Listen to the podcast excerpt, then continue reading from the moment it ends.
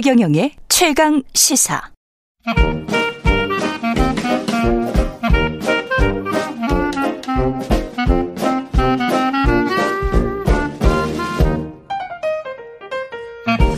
네, 최경령의 최강 시사 경제합시다. 월요일은 명쾌한 경제 이야기 해보고 있는데요. 오늘은 2022년 새해 맞아서 우리 경제 전반의 흐름을 한번 짚어보겠습니다. 박종훈의 경제 한방 박종훈 기자 자리에 모셨습니다. 안녕하십니까? 네, 안녕하세요. 예, 오늘은 뭐 다각도로 한번 보죠. 네. 예.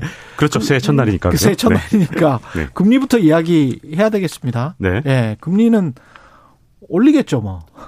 그렇죠.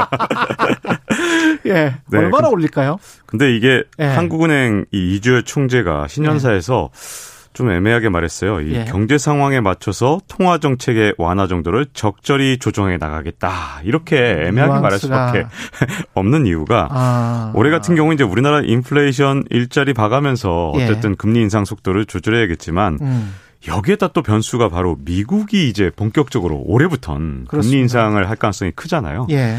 이제 우리나라가 뭐 예를 들어서 우리나라만 보면서 금리 인상을 할 수 있으면 얼마나 편하겠습니까마는 그럴 수가 이게, 없죠, 우리나라가. 네, 그렇죠. 우리 같은 경우는 아무래도 글로벌 경제, 음. 특히 미국이 어떻게 하느냐를 굉장히 예의 주시해야 되는데요. 수출입이 뭐 GDP의 대부분을 차지하는 데다가 그렇죠. 수출입할 때 우리가 다 달러로 거래를 하잖아요. 네, 맞습니다. 예, 그걸 생각해 보시면 환율과 금리 상황이 있기 때문에 이게 얼마나 우리가 개방 경제에서 노출돼 있는지 그거를 아실 수 있을 겁니다. 예. 그렇죠. 그래서 네. 지금까지 신경 쓰지 않았던 단어, 이제 내외 금리 차라는 단어를 내외 금리 차. 올해는 아마 좀 많이 들어보시게 될 텐데요.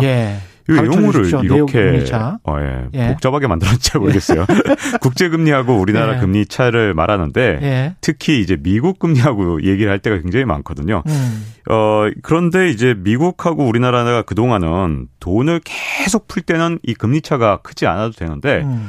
미국이 본격적으로 금리를 인상하면서 긴축 경제로 들어가게 되면 음. 웬만한 나라에선 돈이 다 빠져나가고 미국으로 돌아가게 됩니다. 그렇습니다. 그러면 일정 수준 내외 금리 차, 특히 미국과의 금리 차를 좀 유지해야 되는데 대개 한 1% 포인트 정도는 유지해야 된다고 하거든요. 예. 근데 이제 미국의 금리가 지금은 0에서 0.25%니까 우리나라 기준 금리가 연 연리 1%인 게 어, 그러면 1% 포인트가 차이 나네. 이제 문제가 그렇죠? 없잖아요. 예. 근데 이제 미국에서는 지금 현재 점도표로 예고가 돼 있는데 음.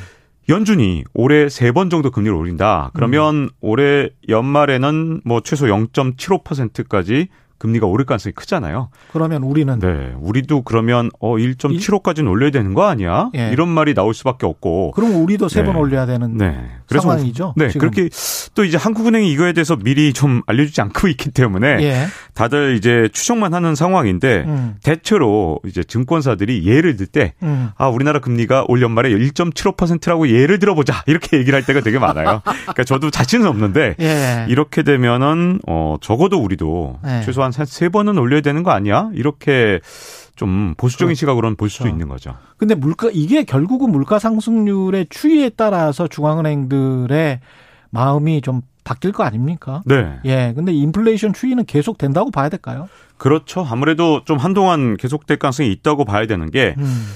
원래 9월 달 전까지만 해도 인플레이션 온다 안 온다 정말 양측 세력이 아주 비등비등하게 싸웠다 해도 과언이 아니거든요. 예.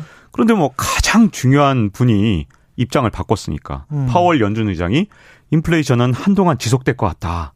우려스럽다. 이렇게 얘기를 한 다음부터는 인플레이션이 좀 더 우려되는 쪽으로 이제 세계적인 전문가들의 시각이 조금 조금씩 바뀌고 있습니다. 예. 자, 그런데 인플레이션율만 놓고 보면 우리나라가 제일 심각하지 않은 것처럼 보여요. 현재로선. 이- 이게 수치만 놓고 보면 그렇거든요. 예를 들어서 지난 달- 지난해 11월 같은 경우에 미국의 물가 상승률이 소비자 물가 기준으로 6.8%가 올라서 40년 만에 최고치였습니다. 대단하네요. 6.8. 네. 예. 우리나라 물가 상승률이 2021년 기준으로 전년 대비 2.5%가 올랐는데 음. 요건 10년 만에 최고치거든요. 예. 자, 그럼 수치만 낮은 게 아니라 이제 과거 기록하고 비교해도 이제 몇 년 만에 최고치냐 해서 한국이 좀 나은 편인데 자, 왜 그럴까? 음. 이제 뭐 일단 통계적인 문제가 좀 있습니다. 가장 큰 문제 중에 하나가 주택 가격이 우리나라 물가 상승률에는 음. 좀 적게 들어가 있어요. 이걸 그렇습니다. 과소 계상돼 있다 이렇게 예. 얘기하는데 그것 때문에 우리나라 물가 상승률이 좀 낮은 것처럼 보이는 것도 사실이지만 이제 우리나라 물가 내에서도 한쪽은 뭐 우리나라는 10년 만에 최고치고 음. 미국은 40년 만에 최고치니까 어쨌든 우리나라 물가가 지금 당장은 과거에 비해서도 좀 심각하게 오른 건 아니라고 또 볼 수도 있거든요. 예. 근데 그 이유가 사실은 우리나라가 제조업의 중심지이기 때문에 그런 것도 좀 음. 있습니다. 그러니까 제조업을 지켜왔던 게 지금은 굉장히 큰 효과를 보여주고 있고요. 예. 이 제조업 기반 대신 이제 금융이나 아니면 서비스업으로 넘어간 나라들은 물가 상승률이 좀 높다고 볼 수 있죠. 예를 들어서 금융, 내수, 서비스, 여행 네. 뭐 이랬던 나라들. 그렇죠. 예. 그래서 뭐 음. 미국뿐만 아니라 뭐 영국도 6%가 넘는 물가 상승률을 최근에 보여줬고 유로존 전체가 5% 정도 물가 올랐기 때문에 그렇구나. 선진국들이 굉장히 심각하고요. 또 두 번째 이유는 어쨌든 미국이나 유럽은 음. 뭐 기축통화 내지는 준기축통화를 발행하고 있기 그렇죠. 때문에 예. 돈을 굉장히 많이 풀었고 우린 예. 상대적으로 돈을 덜 풀었습니다. 음. 재난지원금도 뭐 미국이나 유럽은 진짜 펑펑 뿌렸는데 우리나라는 뭐 좀 덜 뿌리다 보니까 물가가 좀 덜 올랐고요. 가장 중요한 이유 중에 하나가 중국의 위안화 강세 이 부분도 있거든요. 아. 네, 원래는 뭐 이런 상황에서 사실 위안화가 약세가 되는 게 음. 통상적인 상황에서는 그랬었는데 이번에는 여러 가지 뭐 미중 패권 다툼도 있고 위안화를 아주 나중에 가선 국제 통화로 키우려는 중국의 음. 그렇죠. 어떤 목표도 있고요. 예. 가장 중요한 건 물가가 이 자국 물가가 오르는 걸 막기 위해서 제일 좋은 방법은 자국 통화를 올리는 거거든요. 그렇죠. 여러 가지 원인 때문에 중국의 위안화가 강세를 띠고 있다 보니까 음. 우리 원화가 그렇죠. 뭐 달러 대비로는 약간 올라서 음. 이제 뭐 어, 예전에 뭐 1,100원도 안 되는데 이제 음, 1,180원이면 1180원. 많이 예. 오른 거 아니냐 이렇게 예. 보시는 분도 있겠지만 최근 들어서 달러가 전 세계적으로 강세를 띈 거에 비해서 우리가 국제 통화 대비 지금 현재 강세로 볼 수 있거든요. 그러니까 우리는 이, 네. 위안화랑 최근에는 계속 연동이 돼 왔으니까. 맞습니다. 예. 그래서 그 이면에는 위안화가 강세인 부분이 있기 때문에 우리나라 음. 물가가 상대적으로 좀 안정이 된 편인데 이게 2022년에도 계속 그럴 것이냐. 음. 미국이 금리를 계속 올리게 되면 위안화하고 네. 출렁거릴 수도 있겠네. 네, 그렇죠. 그렇기 예. 때문에 우리 입장에서는 사실은 어 이렇게 좀 마음을 놓고 올해를 볼 수는 없거든요. 그래서 예. 한국은행이 기준금리를 적절히 음. 올리겠다는 표현을 쓴 것은 이 모든 상황을 가보겠다. 네, 올해 예. 이 금리 인상 속도를 조절할 때 어, 정말 이 음. 글로벌 시각에서 봐서도 문제가 없고 우리나라 물가 상승률을 봐서도 문제가 없는 그 속도를 찾아내는 게 정말 쉬운 일이 아니기 때문에 음. 아마도 그 적절이란 표현에는 정말 많은 뜻이 함축돼 있지 않나 싶습니다. 아, 최대한 자세하게 잘 설명을 해 주셨습니다. three 쿠션, four 쿠션도 가능하다. 네. 미국의 인플레이션과 금리 상황과 그리고 중국 위안화의 상방이냐 하방이냐 이런 것들까지 다 고려를 해봐야 된다는 것이죠. 예. 네.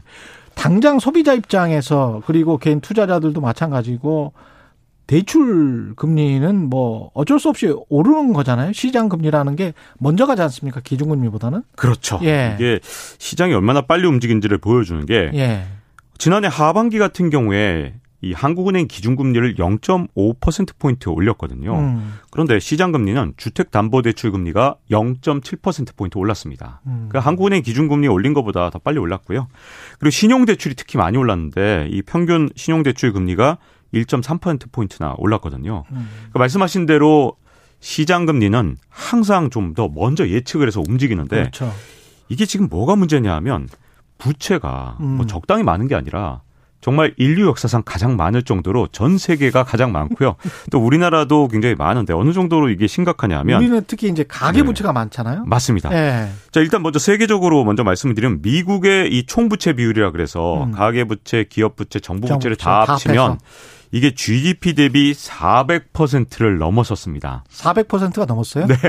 이게 글로벌 금융위기 때 예. 2008년이죠. 그때 한 300, 한 60%에서 아. 미국 경제가 무너졌는데 이번에는 400%가 넘었기 때문에 정말 부채가 많아도 너무, 너무 많은 많- 거죠. 너무 많네. 너무 많아요, 예. 진짜. 이게 문제는 뭐냐면 사람들이 빚을 질 때 그 금리에 맞춰서 최대한 돈을 끌어다 쓰는 경향이 있습니다. 최대한 땡기죠. 네, 최대한 예. 땡기죠. 그래서 우리나라도 좀 심각한데 우리나라는 음. 총부채 비율은 뭐 세계적으로 봤을 때 아주 높은 편은 아닌데 음. 우리는 한 문제는 200 몇십 퍼센트 되죠. 네, 예. 280에서 최근 통계가 안 나왔는데 예. 300%대 초반으로 오르지 않았을까 이런 생각이 좀 총부채입니다. 들어요. 가계 네. 기업 정부 다. 총부채입니다. 이건 예. 네, 맞습니다. 예. 자, 그런데 가계부채만은 세계적으로 상당히 높은 편입니다. 굉장히 높습니다. 네, 예. 국제금융협회가 내놓은 자료에서는 이게 GDP 대비 104%로 음. 37개 나라 통계를 내놨는데 그 중에서 1등을 했거든요. 이게 근데 전세자금 대출, 전세 보증금이 빠져 있기 때문에 네. 그것까지 포함해서 뭐 키움증권의 서영수 이사가 계속 주장하는 거는 그것까지 포함을 하면은 100, 한 3, 40%까지는 간다, 무난하게. 네. 예. 그렇죠. 서영수 이사님 말씀대로 전세자금 대출을 넣으면 예. 그보다 훨씬 끔찍하죠. 그렇죠. 근데 이제 문제는 예. 그 전세자금 대출 넣지 않아도 이미 세계 최고 수준인 통계들이 굉장히 많아요. 통계마다 조금씩 예. 다른데 이제 가처분 소득 대비하면 한 7, 8등 하고요. 그 다음에 예. 이렇게 GDP 대비를 해서 하면 어 이게 세계 최고 수준인데 이게 이렇게 되면 네. 대출이 너무 높으면 네. 대출이 너무 많으면 나중에 이제 금리가 올라가면 금리가 올라감에 따라서 소비가 또 줄어들 수 있고 경기 침체로 이어질 수가 있기 때문에 이게 이게 걱정이란 말입니다. 또. 맞습니다. 예. 그러다 보니까 이게 되게 심각한데 예. 자, 이 우리나라가 이렇게 가계 부채만 유독 이렇게 음. 빠르게 늘어난 데는 가장 큰 이유가요. 사실은 이제 은행도 이렇게 부실 채권이 생겼을 때 책임이 있거든요. 그렇죠. 선진국에서는요. 음. 너왜 신용평가 제대로 못했어? 음. 개개인이 어떻게 그렇게 잘하겠어? 음. 너도 책임 물어야 돼 일정 부분 이렇게 책임을 무는데 우리나라만 진짜 유독 채무자한테 책임을 무는 경향이 있어요. 음. 그래서 한번 신용불량자가 되면 굉장히 어려웠기 때문에 신용불량자란 용어 자체도 없앴지만 음. 뭐 용어만 없앴을 뿐이지 여러 가지 제도는 그대로거든요. 예. 자, 이런 어떤 부채에 대한 관행이 굉장히 중요한데 문제는 그러다 보니까 가계 부채가 굉장히 늘어난 상태에서 금리가 음. 자 이게 0.5에서 1%로 올랐다. 예. 이게 두 배로 오르는 두 거거든요. 배로 오른 거예요. 5에서 5.5로 오르면 10%밖에 안 오르는 거예요. 그렇죠. 근데 사람들은 그 저금리 하에서 내가 감당할 수 있는 최대한의 이자, 그 네. 이자 한도에서 돈을 빌리는 경향이 있기 때문에 10만 원 이자 내다가 네. 20만 원 내게 되는 거예요. 그렇죠. 예. 저금리 상태에서 금리를 올린다는 게 굉장히 심각하기 때문에 음. 올해는 부채와 그리고 금리 인상의 규모를 좀 주의 깊게 봐야 되는 해일 것 같습니다. 그 좋은 소식도 좀 전해드리죠. 왜냐하면 그 양면이 다 있기 때문에 네. 경제라는 게 수출은 지금 계속 잘 됩니다. 아까 제조업 기반이었던 게 너무 우리가 포지셔닝이 좋았다 그 말씀 하셨는데 네. 올해도 그럴 것 같습니까?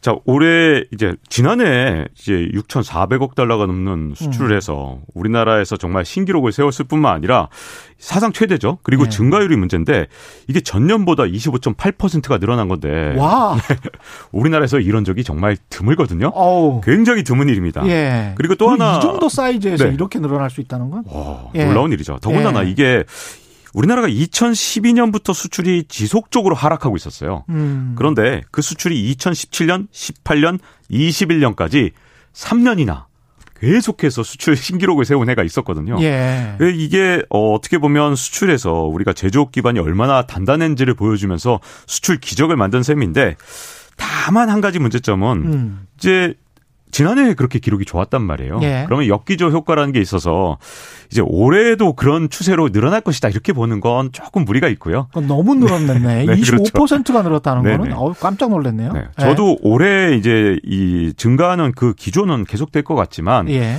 지난해 워낙 좋았기 때문에 그런 증가세가 원유가가 네. 완전히 급락했다가 다시 이제 네. 정상적으로 급등을 했기 때문에 그 덕분도 있겠습니다. 그렇죠. 예. 그리고 예. 코로나 그 이 상황에서 사람들이 제조업 제품을 훨씬 더 선호했던 것도 있거든요. 그렇죠. 근데 그렇죠. 일상으로 회복이 시작되게 되면 예. 그러면 선진국에서도 이제 서비스업으로 조금만 이제 소비를 돌릴 거기 때문에 어. 이제 올해는 지난해만큼 상승을 기대하는 건 조금 어렵지 않을까. 증권사들은 이제 올해도 계속 될 거라고 보는 분들도 있지만 아, 지난해가 그렇게 좋았으면 역기조 효과라는 게 나타날 수밖에 없는 거죠. 새로운 정부부터 네. 어떻게 보면 진검승부가 되겠네요. 왜냐하면 코로나 19 때문에 19년 말부터 해서 20년, 21년까지 돈 푸는 정책은 가장 쉬웠거든요. 네, 그렇죠. 정말 쉬운 정책인데 네. 이 다음부터는 이제 인플레이션을 대비하고 수습을 해야 되는 정책이니까 네.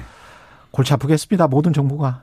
네, 예. 그렇죠. 어떻게 하더라도 지금 사실은 올해 같은 경우는 지난해 이제 사람들이 이제 우리 국민들이 음. 눈높이가 굉장히 높아졌어요. 그렇죠. 뭔가 이렇게 빠르게 성장해도 어 지금 지난해 같은 경우에도 예. 경제가 안 좋았다고 생각하시는 분들 굉장히 많거든요. 예. 왜냐하면 지표는 굉장히 좋지만 내가 느끼는 건 그렇게. 좋아지지 않았다. 특히 네. 자영업자. 예. 그렇죠. 왜냐하면 이게 이 제조업, 수출 제조업에 종사하시는 분들은 뭐 임금 음. 들고 뭐 그런 것들을 경험했지만 자영업자분들이 굉장히 어렵기 때문에 아마도 올해 같은 경우에 이제 정말 정부에서 어떤 정부가 들어선다 하더라도 음. 굉장히 큰 도전, 이 채광 경기와 또 이 수출 경기를 서로 좀 이렇게 조화롭게 맞추는 그런 과정이 올해는 필요할 것 같습니다. 그- 그- 결국은 이제 불평등 문제네요. 예. 네, 그렇죠. 알겠습니다. 여기까지 하겠습니다. 지금까지 최경룡의 최강시사 경제합시다. KBS 박종훈 기자였습니다. 고맙습니다. 네, 고맙습니다. KBS 1라디오 최경룡의 최강시사 듣고 계신 지금 시각은 8시 45분입니다.